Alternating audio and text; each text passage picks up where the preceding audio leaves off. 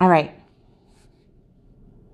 Hi, I'm Drew. My pronouns are he, him, his. I am a general pediatrician with a large practice in transgender medicine. And I am a gay man with a child and two dogs. And I'm married. And I'm Lizette. My pronouns are she, her, hers. I am the mother of a 13 year old trans youth, a small business owner, a member of HRC's Parents for Trans Equality Council, and I facilitate families transformed here in our local community. And this is I Stand By You with Lizette and Drew. Together, we talk about allyship, building community, and showing up for one another. Welcome. Welcome.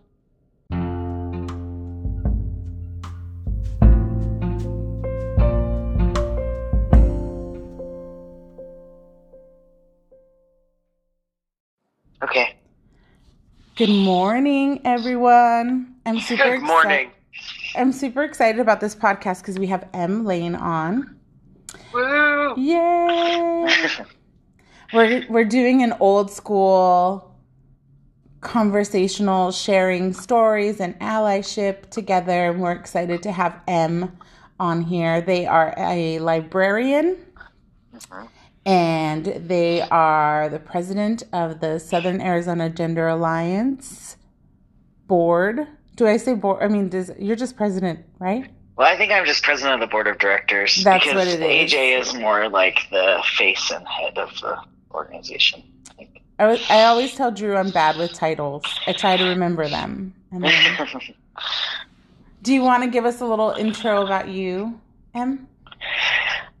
I mean, um, from I've listened to a few episodes. So I guess people usually say their like identities and stuff, right? So, I'm uh, I'm a librarian. I'm a dog dad. I'm um, I am identify as queer. I'm white. Um, I identify as fat, and uh, I'm transmasculine. And your pronouns? Welcome. Oh, my pronouns are they, them, or he, him, but I prefer they, them. Perfect. Drew, you said welcome, right? I said welcome. I think we all haven't had our coffee yet. Maybe that's what's happening. Hey, you know what? I have a question. hmm And this is actually about the librarian thing. Why do Okay, you cool. think there are so many queer librarians?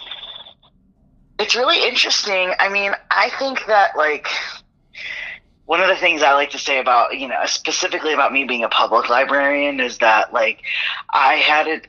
I wanted to find a way to help the world that was like sort of steady and I felt like I never had to be evil and I could give things to people for free and my values in life around access matched up so perfectly with um, libraries and I think that lots of queer people um, I know tons of queer people that have found like solace in books throughout their life, including myself, and sometimes that's like the only Mhm. place you see your identity as a young person.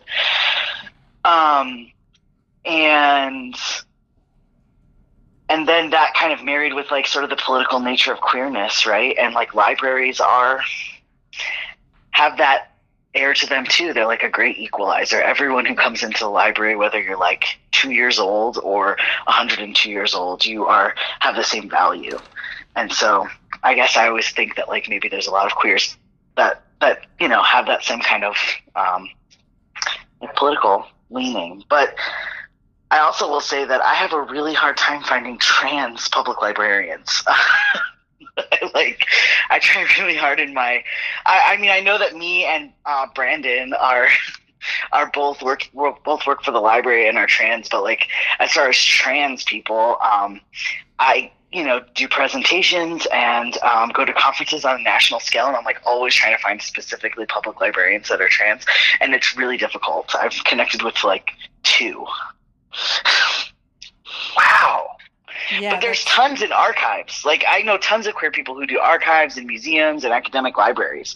Um, Hmm. and I, it might have to do with harassment. I mean, it's really hard to be a public librarian sometimes. Yeah. And Yeah. then Um, and then having to face the public every day, right? With questions. Yeah, that's and, like- exactly. That's what I mean by harassment. It's definitely been like my experience has gone from, um, you know, I transitioned on the job. Um, and my colleagues have always been really, really, really great. I think that I've just kind of struggled sometimes with, um, with customers and um, depending on and and the public and sometimes facing like a higher degree of harassment. And then also like as I've transitioned now I experience harassment. Like I was read as like a lesbian like a butch lesbian for a long time and then something switched. And I think that maybe for a period some trans stuff came into play but I actually think I get harassed now as like an effeminate gay man um, much more if I'm in a like a, a situation with someone being rude.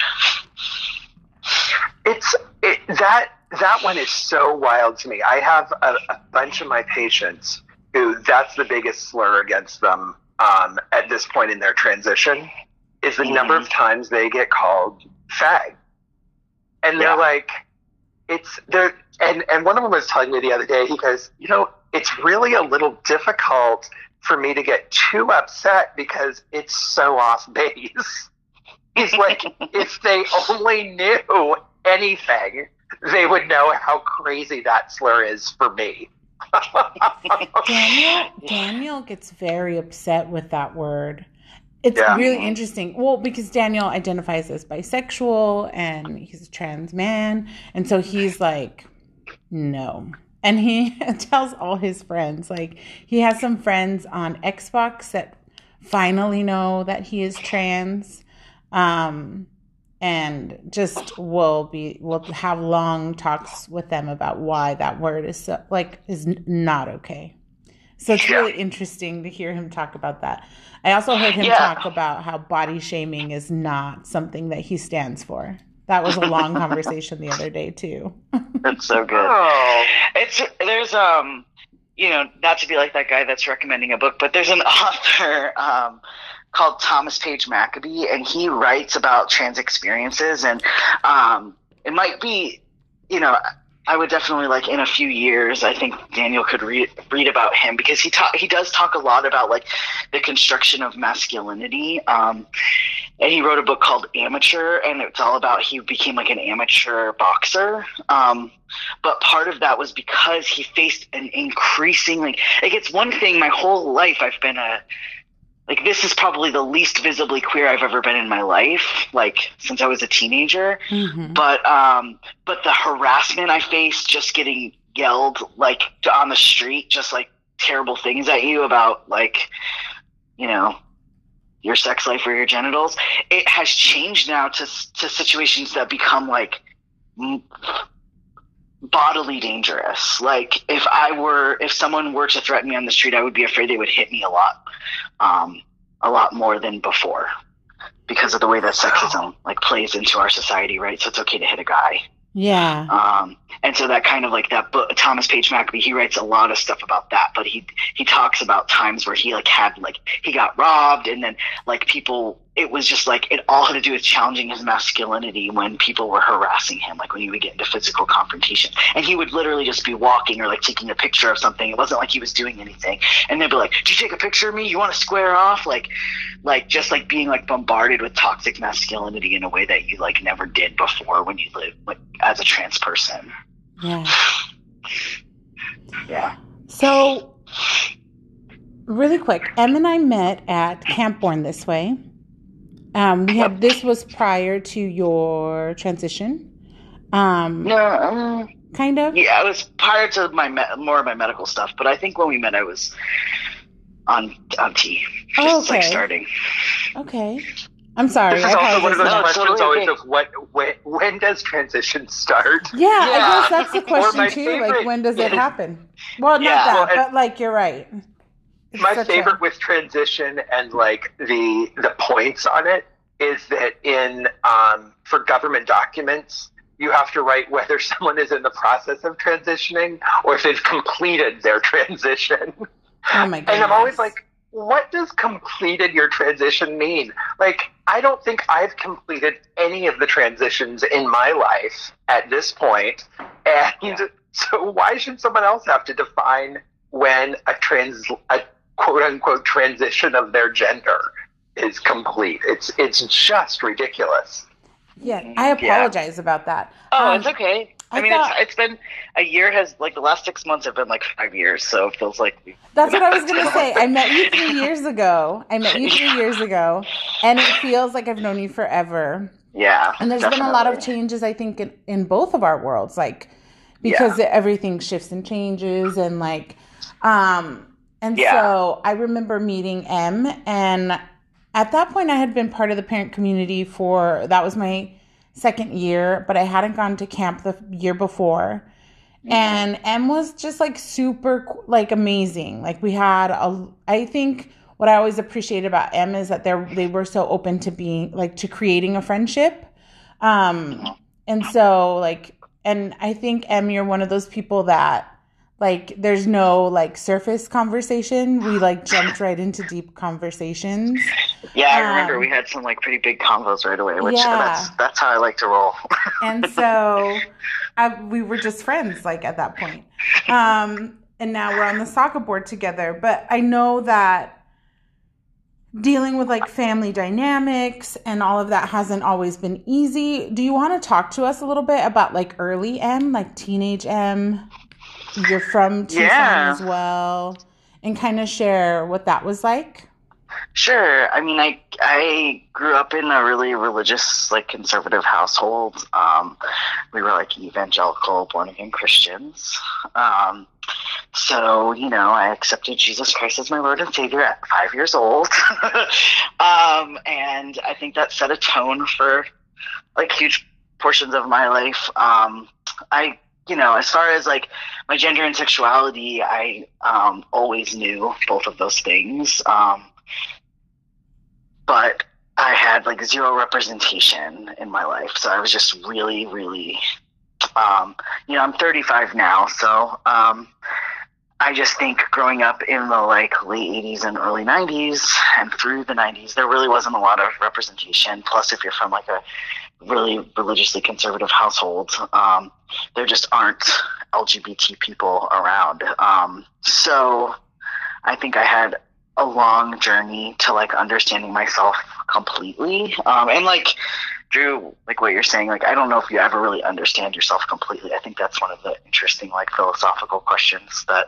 yeah trans people and our existence make other people uncomfortable, right? Because we're like, well, you're never really done, and what is finished, and who are you, and, and all those things, right? So, um, so yeah, so when I was a kid, um, yeah, there wasn't a lot of like uh, LGBT stuff, so I didn't. I came out of the closet. Like, I mean, I struggled. I had a lot of moments when I was a kid of like wishing that I had like different genitals and all these sorts of things, but like just like absolutely no words for that whatsoever. I think especially like trans masculine experiences, like there's like nobody, um, right, in media. So, um, so yeah, I think that I uh, I I understood that to mean that I was like a lesbian when I was a teenager. Um, I thought I actually literally like remember saying this as part of my like coming out to myself and understanding myself was that like I, my perception of my gender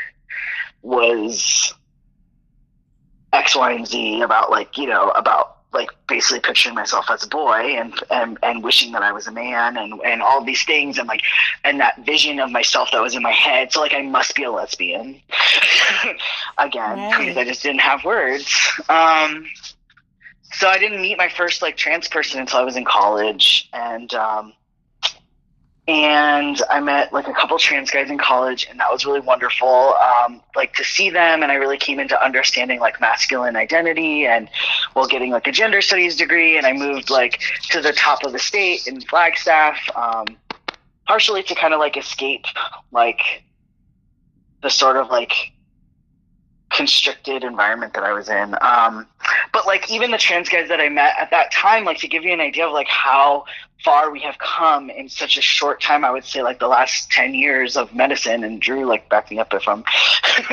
if I'm I out will. of line, but like, there was no access to hormones like when someone lived in Flagstaff. Like, so I met these guys and they just really struggled, right? Like, so they were binding, they were not on hormones.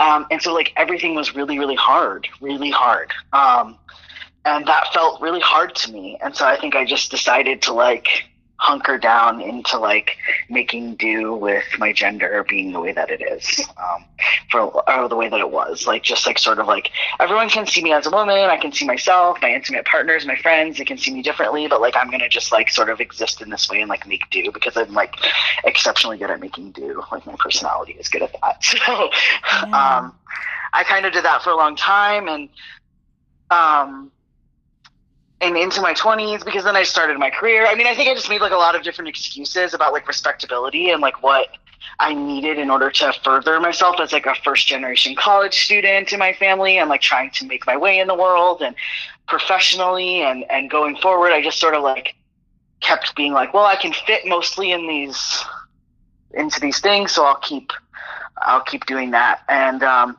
and it wasn't actually until I was really involved with Camp Born This Way that um, I met all these kids, and I really understood like, oh my god, this is so revolutionary.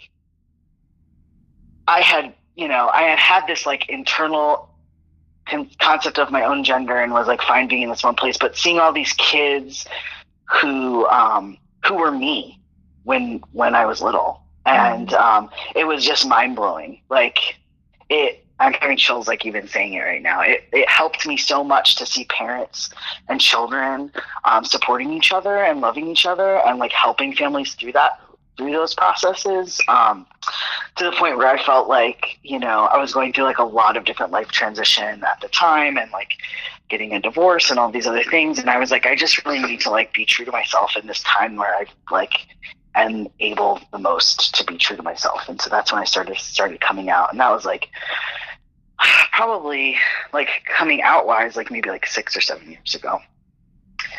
Um, but then it took me a little while to figure out wanting to do hormones and wanting to do surgeries and things like that. Um, just navigating all those things took me a little while. So I've been like medically transitioning for four years now. Wow. you know what's inter- You know what's really interesting is what you're saying. Um, is so it's one of those like the more things change, the more they stay the same. Is Mhm. number one is that in Flagstaff, unless you're at the university, um, it is still really hard to get medical care.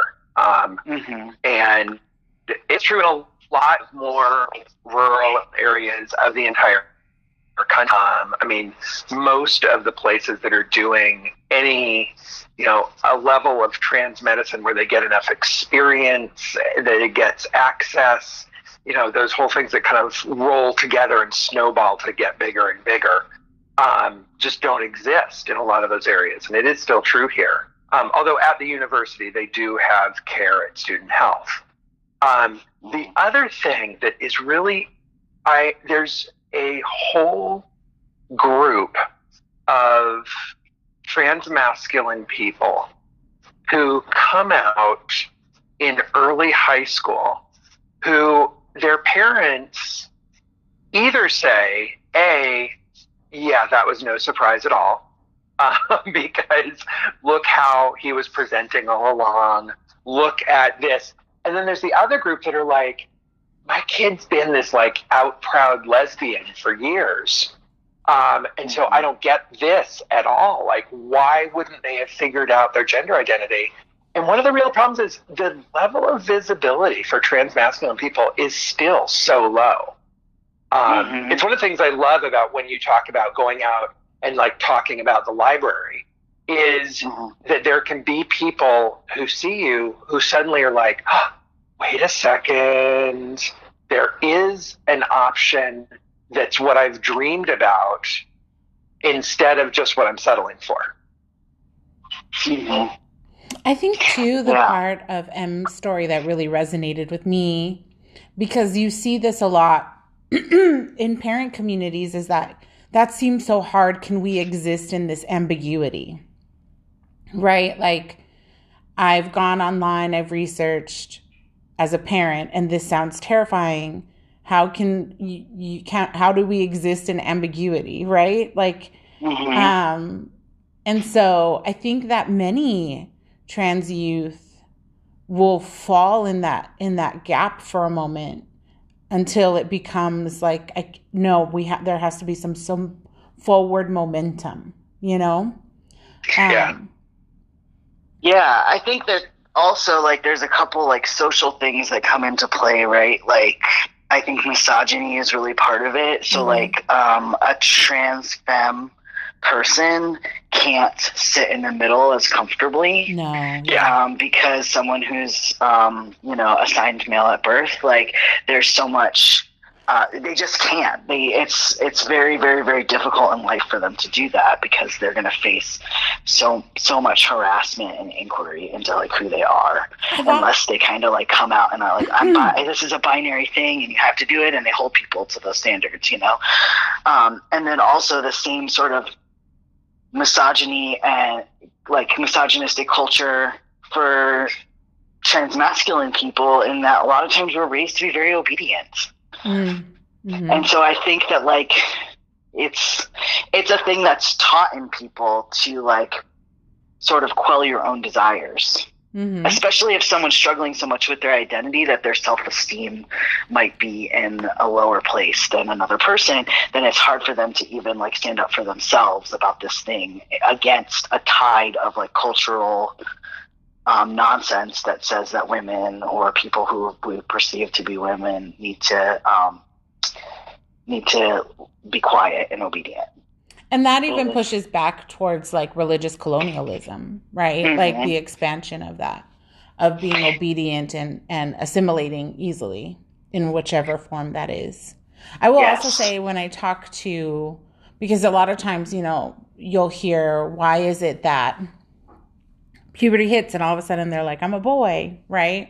And I, and I often say, because a four year old, a, th- a one, two, and three year old in a dress, a boy who's, or assigned boy in a dress at three turns four and five, and all of a sudden it's not acceptable. Where Exactly. like tomboys can exist in our culture and in our social Yeah. structure for a lot longer. Um, Because so, even with my yeah, that's what happened with my family. Like I, I have been dressing exactly the same since I was like 17, 18 years old. Mhm. Men's clothes, nothing. You know, like very, very, very little deviation. You would think that most people would think like, oh well, then this makes sense when I say that I'm coming out as trans and I want to, you know, I'm going to do these medical things. You would think that people would say, oh okay, that's in line. But it's like people want to find any excuse to like. So it's like, well, you were you know, a masculine lesbian for so like why can't you sit there? It's the same the same thing. You're like, no, it's not not the same thing. Yeah, of course. Well, that's not. interesting though too is that like you know I often will say like even as a progressive person I still had my own gender bias. So it's really interesting that Drew what you say is like well my child has identified as lesbian and this intersection feels uncomfortable. yeah. Yeah. Well, you- I always say that I had like an inner turf. Like that's what I was fighting against the whole time, like a trans exclusionary radical feminist. I is that like I had to like do battle with this like turf inside of me that was like, how come you can't just expand the box of woman to fit you instead of having to transition? Right.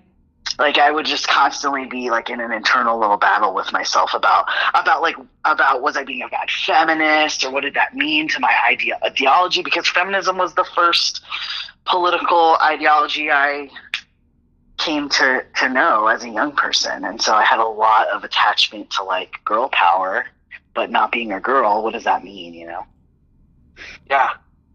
It's amazing. I've heard this. I have heard a, this from a lot of um, friends of mine who would talk about their, I mean, about how their evolution, which actually maybe evolution would be a new word for this we use instead of transition.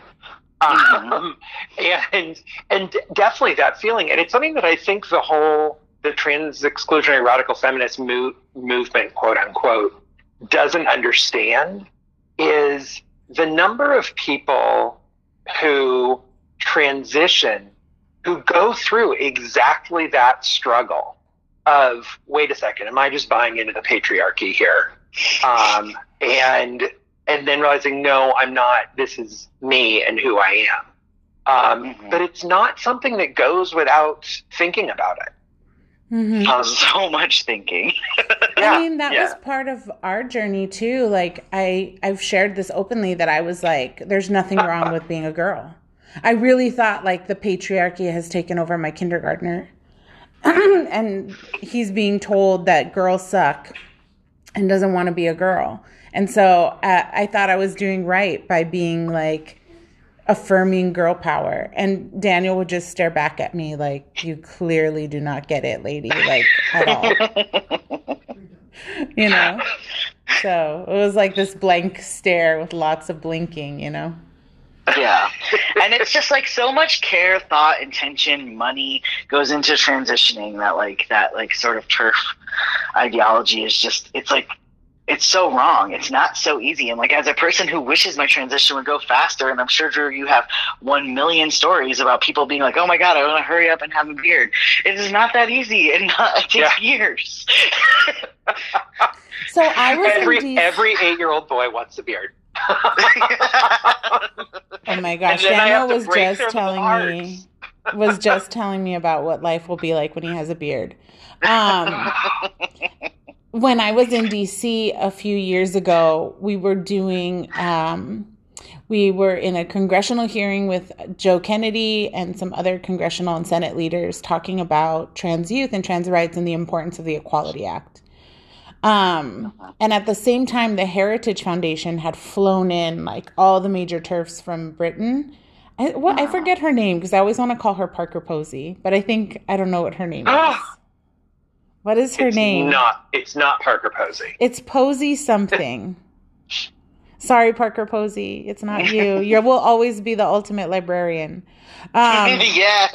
but I forget. Um, I forget her name. But it's like Posey something. I think it's Posie Parker. That it's the reversed.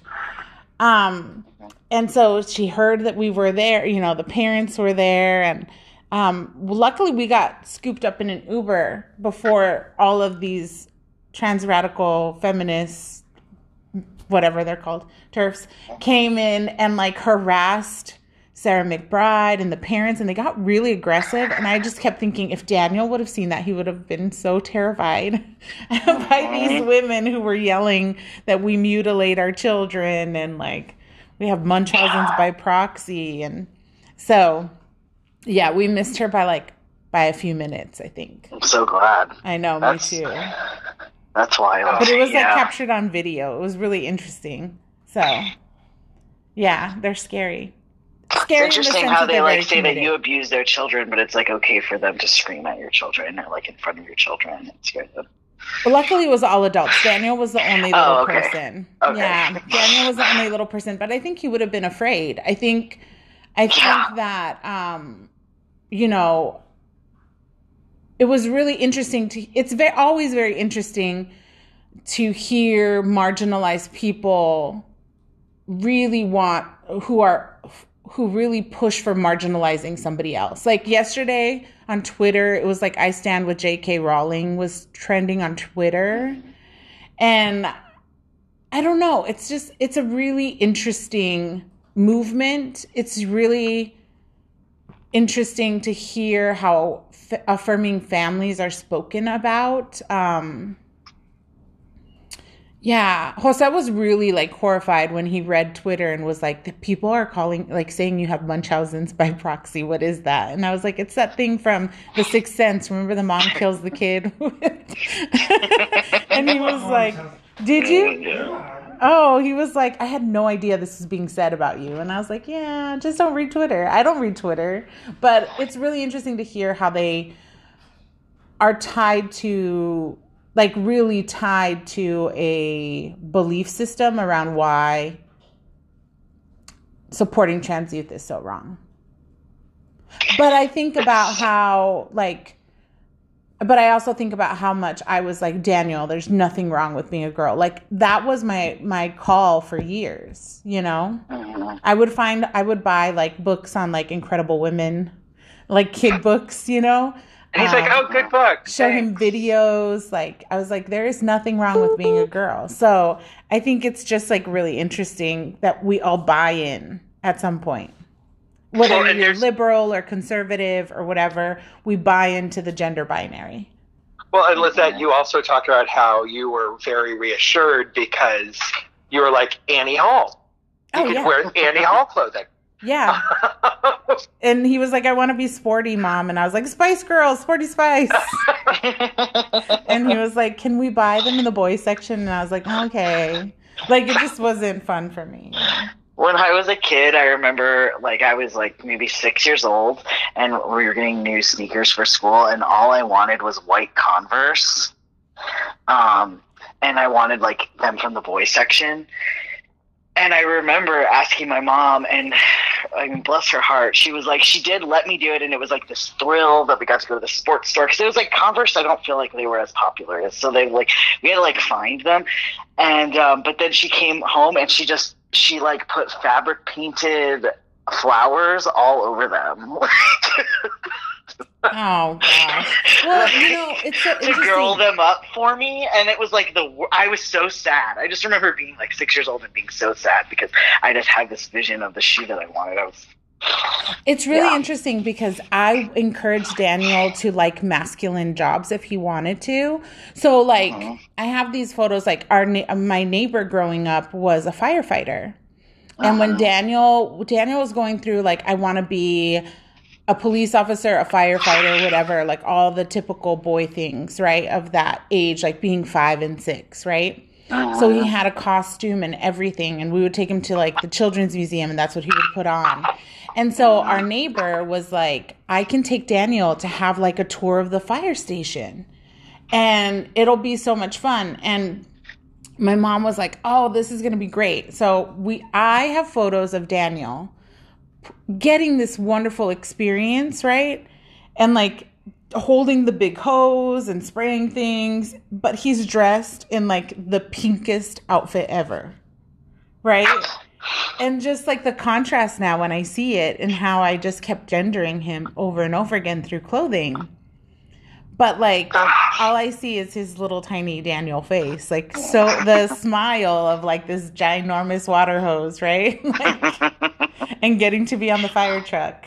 And so, yeah, I mean, I think as a parent, I look back and I'm like, God, I really was holding on to that like girl identity really hard, Mhm. you know? yeah yeah So as parents, we do muck it up a lot. I'm sorry she painted those flowers. it's totally it's i mean you know it's fine i love my mom very much it's it's just like for i i do see that in, in parenting a lot you know the parents do they just you can't help but like just have feelings and opinions and this person you know you y'all are the closest to each other than anybody else so it makes sense that you would accidentally project or whatever Yeah. it's just part of parenting What I will Well, and there's no there's no guide on how to parent except Yeah. for what you've already lived in your own life.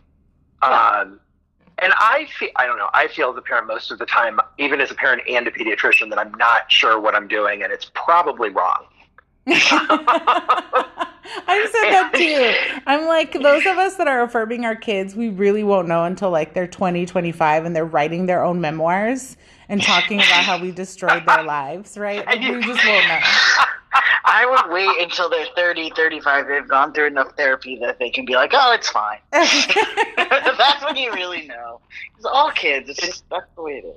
No, and And when you have, I I mean- mean, and for me, having my own kid also totally changed my image of my parents. Where I was like, "Oh, you were doing the best you could." I totally get that now. yeah, and that's how, I mean, I'm not a parent, but I've, um, but I do, I have spent a lot of time understanding that my, you know, my parents had me very young. Like I was, my mom was 19 and she had me, and she really was doing the very, very best that she could with the small amount of resources that she had. It's just, yeah. I also think too that the paradigm around parenting is shifting. and Uh-huh. there's a more of a understanding that that small people are their own people, right? Mhm. Where like before, I think it was so normal to project your own ideas and wishes on who your child should be. yeah. And so it was like, I don't hear your opinion, you hear mine kind of parenting, right? Um, Mhm. And now our kids have a little bit more agency and ability to be able to tell us who they are. I, I feel like that's been the lesson that I've learned is that I have to get to know my child, right? Like I don't autom- just because I birthed him doesn't mean that I know him. And that's Yeah. humbling, very humbling. And so I think that, but it's also like been really cool to get to to get to meet him, right? Um, because there's a world that exists in Daniel that I don't, I'm not always privy to, and I Mhm. desperately want to know what's happening. So sometimes I'm like, "Hey, what's going on in your world?" And sometimes he's super open to talk to me about it, and sometimes he's not. But it's fun when he is, Mhm. you know. And I think that that's like to me, and you and I have had this conversation, was that, but to me, that's the most radical part of parents supporting their trans kids is that, um, like developmentally, it's not until like the early teen years that, like, and like maybe like middle school where kids are, um, moving away and creating their own identity separate of parents, right? So when a, and even that is really hard for parents to come to accept, like that that's that this is part of a like a growth stage for for their young person. This is how they're going to like be a fully found person if they like reject what you're saying. Um, but when a kid is doing that at five, and a parent leans into that, loves their kid anyway, and chooses to listen, that is radical. It is really, really radical to say, like, at five years old, like, you have this part of you that is intrinsically separate from the rest of our family, and I'm going to try to figure out how to support it the best that I can. That's, yeah, it's awesome. there's a saying in Spanish that's um how does it go, amor? Like cada cada cabeza es un mundo? Yeah. Every head is its own world, right? And so like I'm constantly like there's been times where I'm just like sitting next to either Jose or Daniel and I'm like you are your own world because I know I have millions of thoughts all day. And like you just want to know, like I'm like what's going on in there? Maybe I don't want to know all of it, but I'm like what's happening? it's so interesting. Yeah. Um, do you find that your parents are now that it's been like I think you said eight years now? Do you find that you're able to have more of those conversations with your parents? Do they ever ask or? I mean, I don't think I started having conversations with my parents until I decided to medically transition.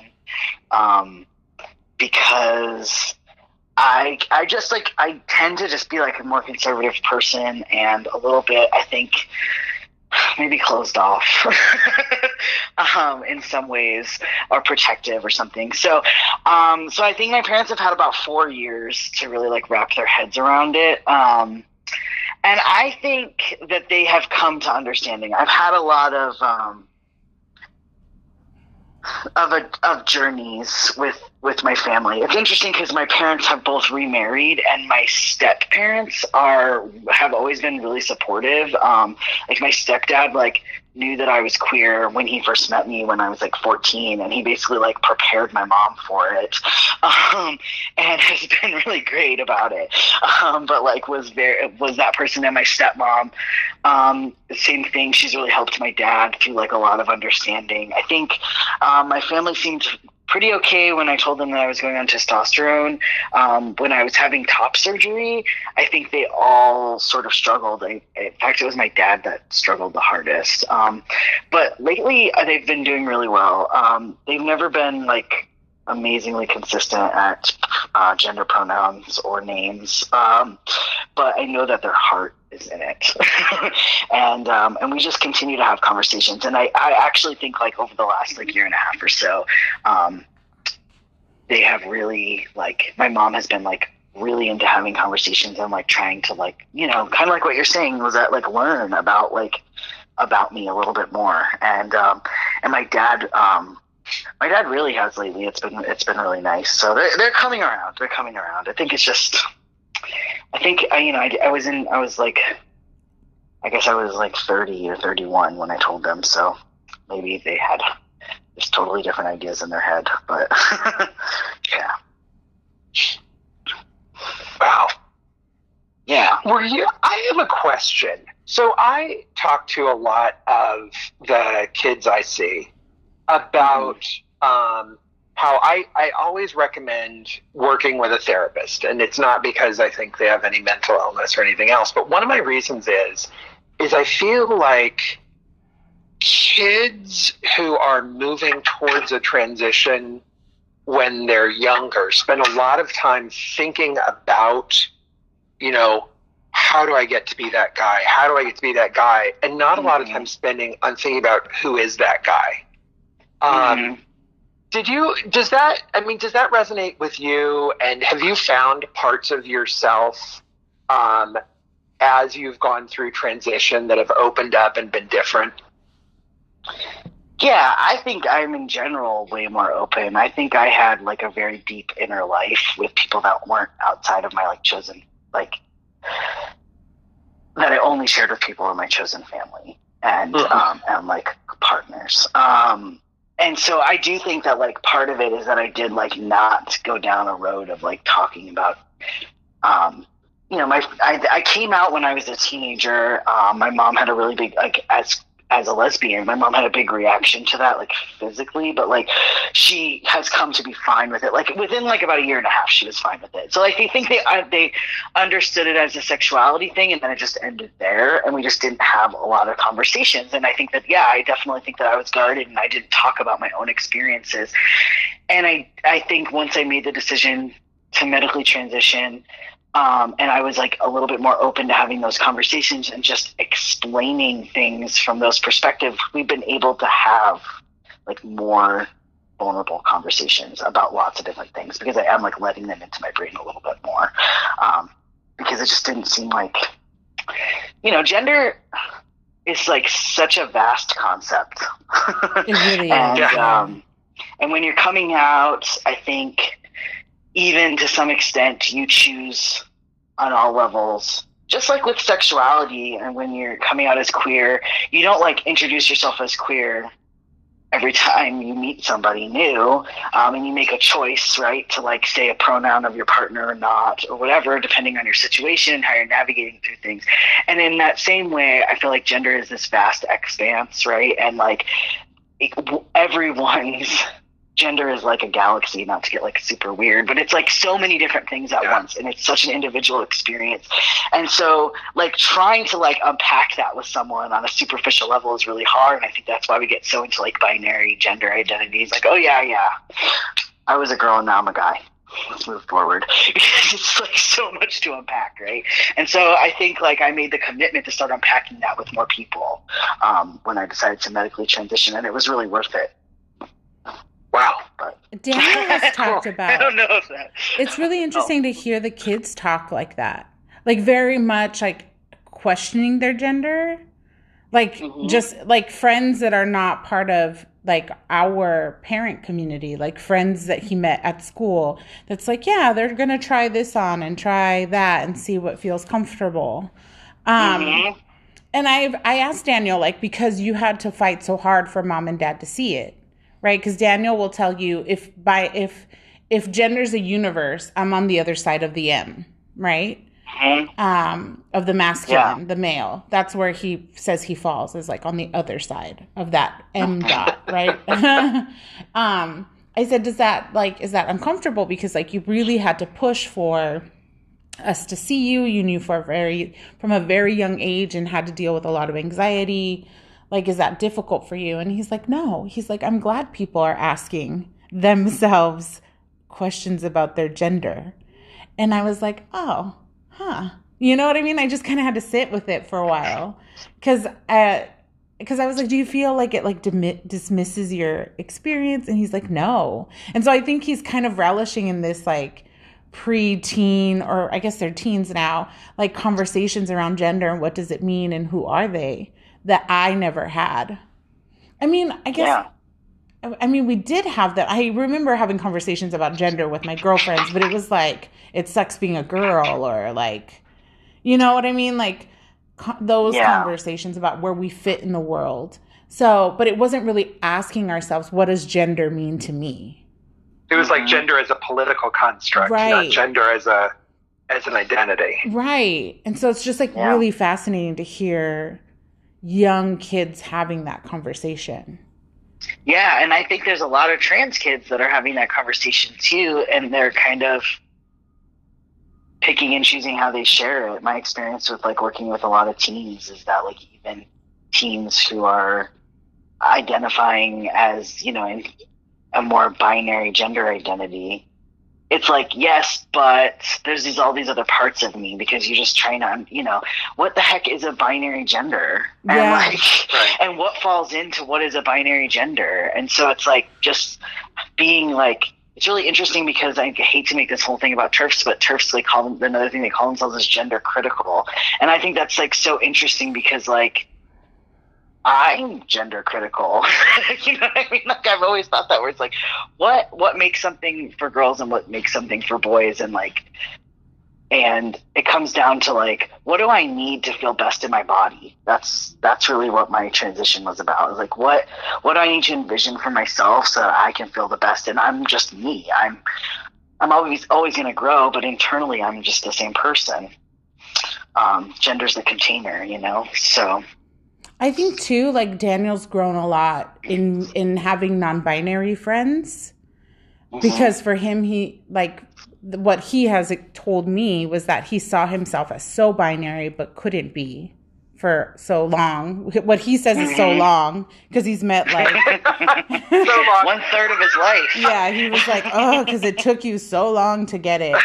Um, so, like, it's really opened him up to have that conversation too, because his experience has been so different, right? Yeah. Where, like, he saw himself in a very specific way uh, and understood himself in a very specific way. So, it's even had, like, he's even learning, which I, Yeah. because I think a lot of times too, like, and that's our own bias to be like, tra- to the trans person, tell me what being transgender is. So, I'm really glad that you're like, gender is its own like we are all experiencing it differently in this like very magical way because even daniel was like i want to learn i don't know i don't i feel like i don't have the words for that because that wasn't Yeah. my experience You know, it's also fascinating. If I had a cisgender guy tell me, oh, yeah, if I looked at the binary, I'd be all the way on the other side of M.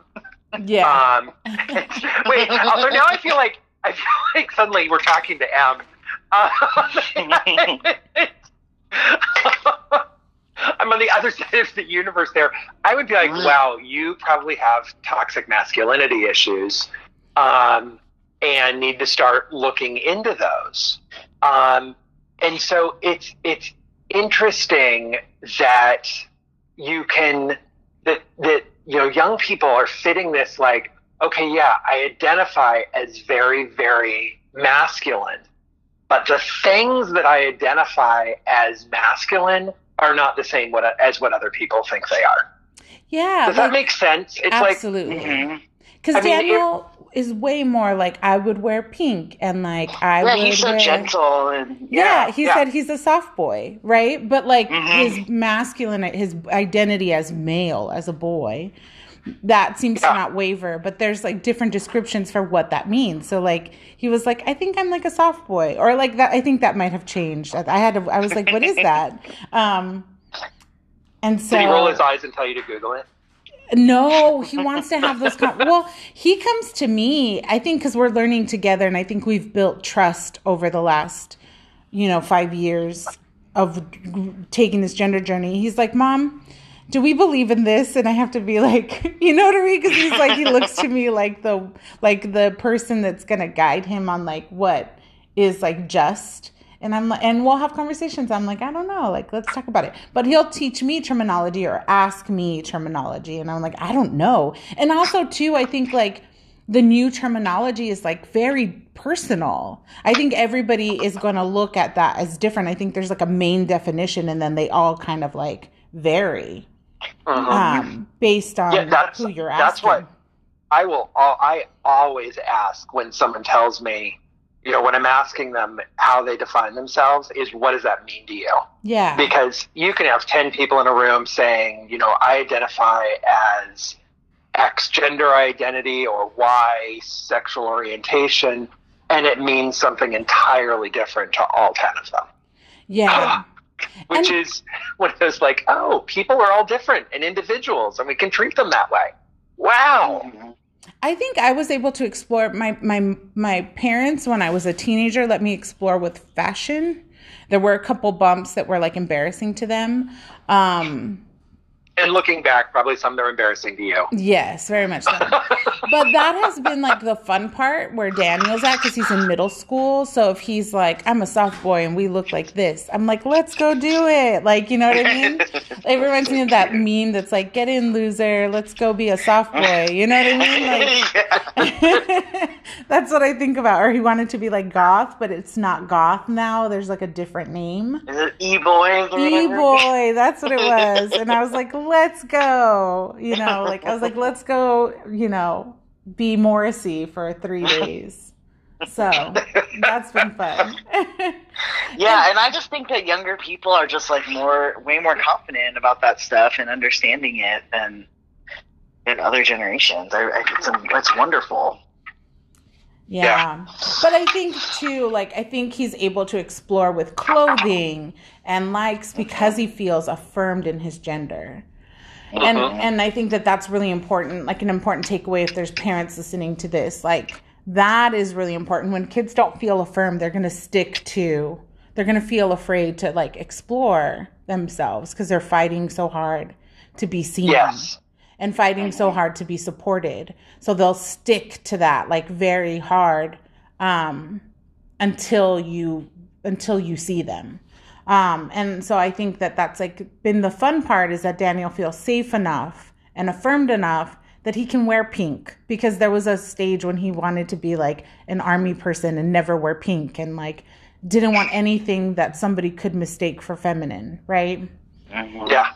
So Oh, and that gets and that gets very confusing for parents. I have a lot of parents who say, "Yeah, we've been going on this journey, and like all of a sudden he's wearing nail polish again, and he has this frilly top that he bought in the girls' department after fighting to only buy from the boys' department." And and it's like, yeah, you made him actually comfortable to be whoever he wants to be yeah.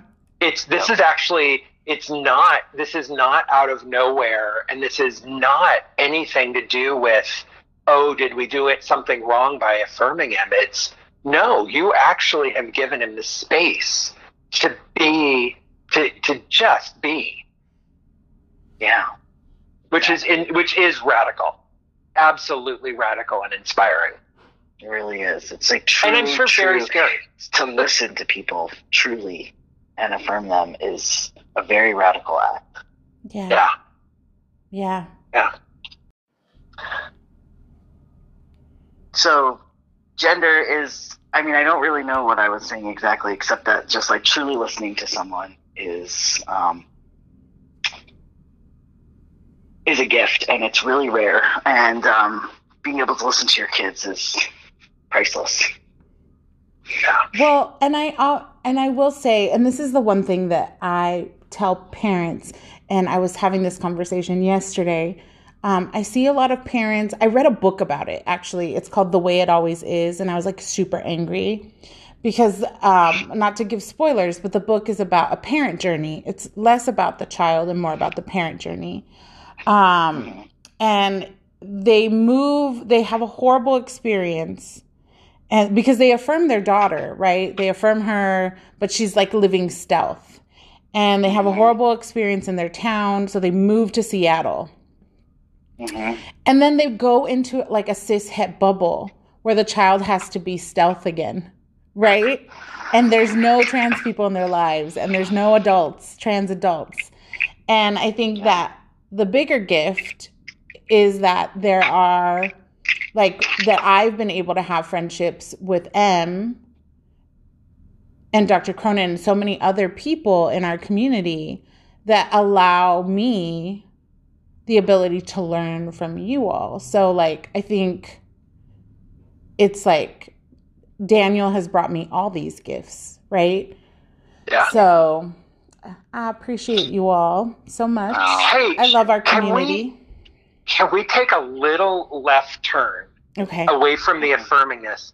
I kind of want to know, and this is, I mean, this will lead into some of our, our thing at the end. Um, is um, right now, so we just have finished the um, Republican National Convention. hmm where we had um, people um, being blatantly and explicitly transphobic um, on national TV um, in front of however large the audience was. Um, and I'm just wondering when you, um, as as both of you working with Saga, um, what have you seen just so people can get an idea of what the effects of that sort of thing are on our trans siblings.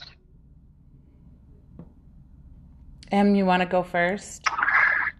I mean, yeah, I can say that like um, a national platform that affirms transphobia leads to violence, Mhm. one hundred percent.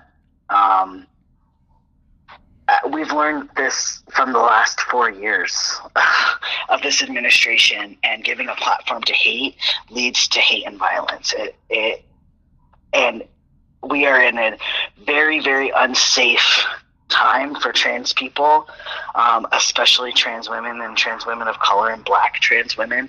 Um, Yeah. We've already surpassed the murder rate in the U.S. for trans women um, this month. Uh, for, so we've already more more trans people have been murdered in uh, 2020 in August than they were in all of 2019, and this is rising every year. Um, you know, and I couldn't stomach the RNC. I I didn't I it. tried. I try. I would try a little bit. I I saw like tiny bits, but it was so hard to watch that kind of hate. And then also like scroll and read about a woman in Philadelphia, a trans woman who went outside to tell folks um, on the street that they were being too loud because she couldn't watch television, and she was literally beaten by a mob.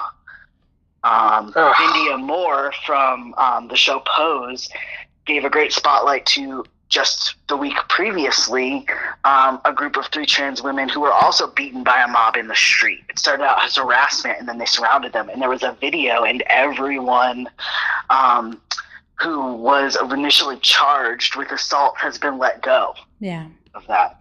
Um, and so there's just so many like direct violent repercussions from this kind of national rhetoric that it's just like disgusting. And I can't, that's not even to begin, I'll let Lizette go about the ways that kids have been attacked for being themselves in school and having a right to an education that's free of harassment and an ability to pee during the day. I wanna I wanna do I want I wanna do a whole episode around this. I've talked to Drew about this because I think that people do not understand that there is a money machine. There are lobby groups. There was a wonderful piece in Politico. Um, there are lobby groups that fundraise around wedge issues, and right now they say that the trans youth issue is the wedge issue that they really want to fundraise and make ads about. And so when I talk, I actually had my my parents read the article because I was like, if you want to know why I'm tired, like when ad- advocacy season, which is your legislative season, right? Um, uh, when that kicks in, uh, I'm exhausted, and here's why: because many of the policies that senators put forth that they want to pass are not written by these senators; they're written by lobby groups. Yeah. Uh, like they use very like that. specific language.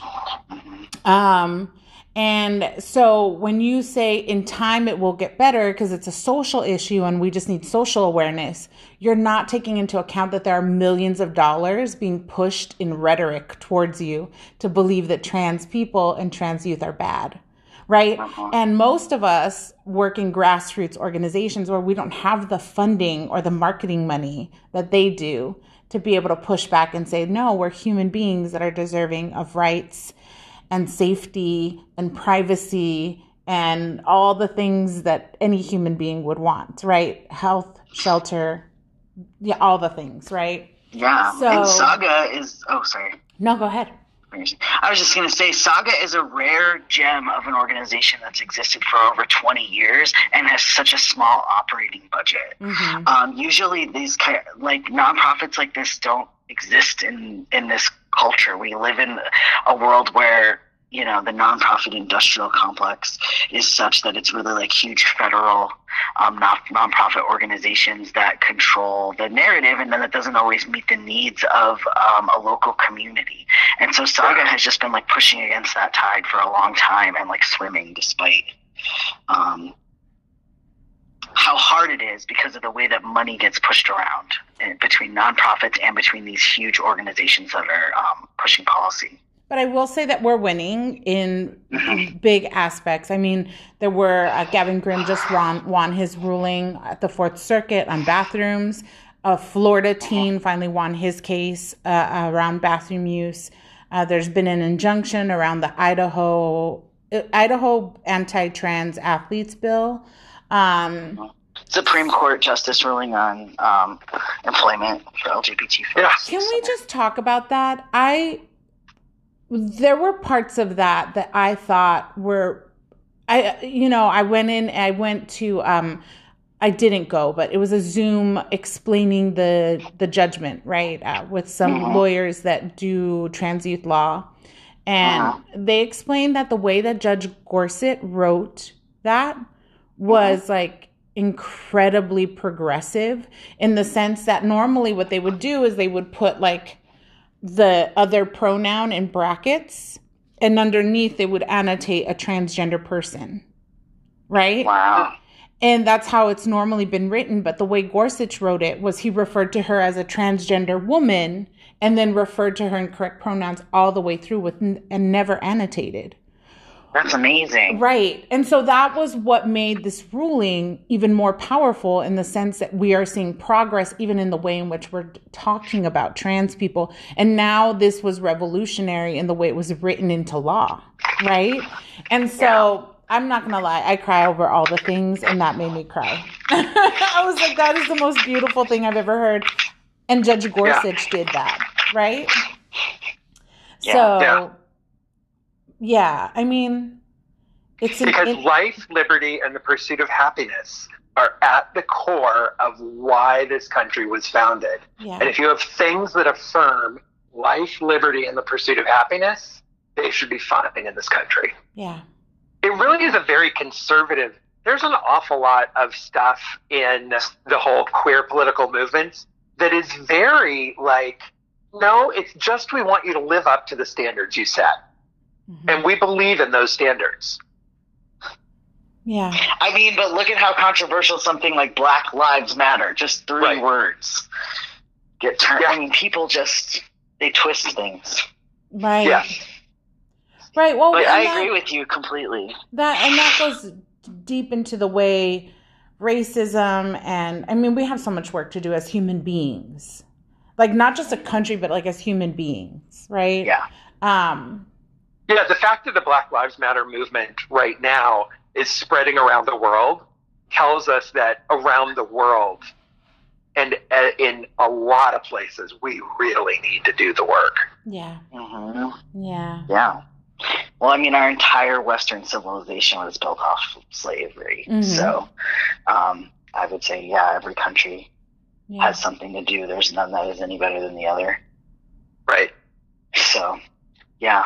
It's, oh, which totally means that it's going to be like, oh, I want to move somewhere else. You can't really actually move somewhere else because those places have their issues also. So you might as well just do the work at home. I know. I've always felt that way about Arizona in particular. Oh. but it's important to stay here because it's important to keep doing the work because there's so many people that aren't able to. Yeah. Yeah. That if you have yeah. the privilege of being able to do work, um, stay where you're needed. Yeah. Yeah. Even though even though we're tired. It's exhausting. It's really exhausting, but um but I, it's important. It's an and yeah, that's what I was gonna and it's fulfilling at the end of the day. I think. Mm-hmm. You know Or if you have the privilege to move anywhere you want and you have to move, move to North or South Dakota because it doesn't take very many of you to swing the entire politics of the state because the population's so small. Oh yeah, oh start a commune in a, in a very small, yes, ah. sparsely populated how, state. How, How many queer political meetings have I been in where that's come up as an idea? Let's all set something up in South Dakota and we can just take over the state. I just couldn't live in the snow. Better have the lesbians with you. I would, I would, I would, I would follow you there, but I, oh, No, I can't do snow either. That's snow the is so hard for me. Yeah. I'd rather be in 120 degrees than snow. yes. I can Yeah. Oh. somehow deal. Okay. And part of this whole thing is like this is the backlash of progress, right? So people are going to be louder when actual progress is happening. Like the world is changing for the better, Mhm. and um, and this hate and fear rhetoric that um, political parties are pushing forward is as, as a direct result of Yeah. of the fact that we are actually making so many gains. I'm gonna, I'm gonna jump on my soapbox for a second. Mhm. um I, I I truly believe that the reason why trans youth are being attacked as viciously as they are is because they know that if parents feel safe enough to affirm their child that visibility even in its smallest form in a classroom will start to happen and if you can create safe spaces for kindergarten trans youth that that kindergartner goes to first through K first through 12th grade, right? And then goes off to college and builds strong ties in their classroom and their school, that all of a sudden we're going to change bias. And it's true. It's true. Proximity changes hearts. I say that over and over again. And so if you if you target kids so that kids and families don't feel safe to come out in their envi- in their school environments, you're stopping progress because you're stopping other people getting to know that diversity exists in their world and Yeah. and and and that's in all forms right wherever you Right. wherever you try to stop diversity uh, whether that's through redlining or through whatever programming occurs um, where whiteness is white cis het is centered then yes that's what you're you're ensuring that white white cis het un, uh, stays the centered norm you know? And so that's why they're put, that's why they're targeting kids so badly. I mean, they just they can't imagine allowing families to live safely because that Right. would totally change their world and change the values of their kids who are going to be like, "Well, Daniel in my 3rd grade class is really amazing and I like playing with him." You know? Mm-hmm. So, And if you make the classroom safe for one, you end up making it safe for all of them. And then Yeah. who knows what'll happen if they're Oh all gosh. free to be exactly who they want to be. yeah. Free to be you and me. I Wait, didn't now say we're back that. to my childhood. I didn't say that as eloquently as I wanted to, but No, that was perfect. I think that you're really right. The other part of it that is that like if a child can have a stress-free education, imagine all the places that they're going to be able to go with that education. Yep. The more you disrupt kids who sit outside the white cis hetero dominant norm, right? That but that are um, we're actually able to thrive. um, thrive and receive a safe education. I mean, imagine the places that those people will go. You Absolutely. know, those, I'm just thinking about even the handful of like amazingly brilliant, talented trans people who've persevered beyond all to be like a incredibly well articulated leaders of our movement and like times a hundred if we had all of that because kids were able to actually have their childhood. Um, Yeah. But that's how would be a racism works changer. too, right? With like stripping Yeah. away education and the ability to be to economically thrive. So. Exactly. okay, we've gone into deep. And I told you, I said this earlier. Like when I first met you, we immediately had deep talks, and so we've had you've taken us into the deep around gender and race and all the things. So before we have to go, we always ask. What are three easy ways to be an ally? Like if somebody's like, I'm going to be an ally today, what are three easy things they can do? I think they can speak up. I think that they can should always be curious. Um, that you don't, even if you think you're on the side of what's right, always be curious to learning more, uh, to learn more about everything, and um, think they can forgive themselves. That's what I would say to an ally should uh, should definitely understand that part of part of allyship is not getting it right, but it's always showing up and um, being able to humble yourself. But like also don't be stymied in like shame um, because something you said or did wasn't exactly the right thing.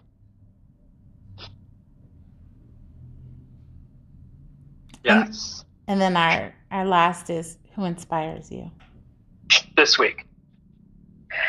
You know who inspires me this week um, is I. Am I allowed to talk about another podcast? Yeah. Yeah.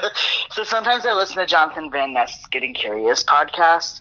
Um, I think that he's a really good example, or they're a really good example of um, allyship because they they literally bring so many different kinds of people and they ask questions that I think everybody wants to ask but doesn't want to feel dumb um, about a lot of different things. And um, they brought on Ashlee Marie Preston, who is a black trans woman that I believe is based out of LA. She was an editor, one of the first uh, black trans editors of a publication, and also um, started a nonprofit like grassroots um, group recently called You Are Essential. She also is is notably famous for like about three years ago yelling at Caitlyn Jenner when she went to a trans chorus concert for supporting Donald Trump um, and telling her that we're all ashamed of her in the trans community. Um, and she gave a really, really great podcast. Um, and it was like just so brilliant. Um, talking about grassroots organizing and like what we're up against and how, how to do better. And it just like blew my mind. And so I've just been like really into her this week, like trying to find articles she's written and things like that. Follow her on Instagram because she mm-hmm. talks all the time about things she's that we brilliant. need to do. Yeah. Yeah. Yeah, I was like, oh my gosh. And I like knew her, you know, it's one of those things where like I knew that thing with Caitlyn Jenner I had heard about, but I just like putting them all together and having her talk about stuff, it was like just mind blowing. Yeah. Honestly, she's the reason why the Blossom and I moment occurred. Oh, really? Oh, wow.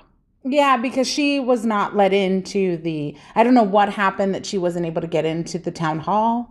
And she began tweeting and tweeting, and that's who Blossom was like reading. That That's how the conversation began on Twitter, right? Uh, why aren't we being seen? Why do they keep talking about black trans women, but nobody's up there? She was really outspoken on Twitter that af- that afternoon because it was the afternoon for us. Um, yeah, and then it was like full circle, me and Blossom on CNN. That's- so That's awesome. Yeah. Yeah. she's a force. She had so many good things to say in that particular podcast about nonprofits and like um, their survival rates when they're small and and um, and the ethics of these giant giant nonprofits. I'm gonna have to listen to it since we're in that tiny nonprofit world. Yeah, yeah, it was really Like the whole really board useful. has to listen to it, apparently. Uh huh. Yeah, it really like helped me understand where we are and where, and when we're having conversations with other nonprofits where they are and like how to respond as such. so And Drew, who's your uh, inspiring person this week? Okay, I am going to take this to an interesting place. I love it. They're gonna be like, really? That's who inspires you? So I this morning I was reading through my Facebook as I do, and I was on the Sheepa Doodle Obsession Facebook page that I has pictures of Sheepa Doodles. Don't judge. And and um, someone had posted something that said homosexuality is an abomination. Um, her name is Charm. I don't remember the last name, but it's one of those I was like, that's really not the right name. So I was like, oh my gosh, that shouldn't be here. I'm going to have to report that. So I reported it. And then I go down to the comments. I was like, oh wow, there's a lot of comments. By the time it got taken down, there were 500 comments, of which probably 498 were positive and saying, why would you post that? Or that's wrong. Or um, my sheepadoodle, even though I'm not gay, my sheepadoodle is. And, and it just was, it really inspired me uh, to keep looking beyond when there's um, someone doing something hateful to see how other people are reacting and to um, um, I don't know, to just look for the good guys in those situations because there were good guys. Yeah, that's wonderful. Allyship on Facebook. Sheepadoodle's gay. I love that. Um, okay, so my person, I'm gonna, I'm gonna be the one to do the normal one, but Gavin Grimm won his fourth circuit. He won at the fourth circuit again. I don't know. I mean, I guess we're just gonna have to wait if Gloucester County appeals it and then it gets kicked up to the Supreme Court, right? Is that how it works? I think. Um, but I say Gavin Grimm, and I mean Gavin Grimm and uh, him as a person for taking that on the bathroom case and taking it on for as long as he has because he now doesn't even he's not in high school anymore. Um, Yeah. but also all the trans youth that really, really navigate nasty school systems. Um, the, it's proof that they're resilient, but they shouldn't have to be. Um, I have a, a good friend who her daughter, um, the school divided the the water fountains into boy and girl, and told her that her trans daughter couldn't drink out of the girl fountain. And so she has to provide water bottles to the nurse's office so that her daughter can go get water bottles to drink water during the day. Um, The girl fountain? yes. The irony. I know it's Texas. Wow. So I think people don't even realize really how awful it can get in certain school districts when there is just like one trans child there. Um, and the discrimination and bias that they face. And when you see young people like Gavin Grimm take that and become like the fierce advocates that they be, end up becoming because they have to, they're forced to advocate for themselves. It's always inspiring because I think so many people sit in comfort and don't push.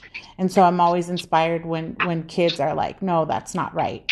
Um, my friend who I spoke about, she's been watching the Gavin Grimm case for a long time because that that will impact how she can move forward with pushing for her daughter's rights. Um, and so, yeah, that's who inspires me this week.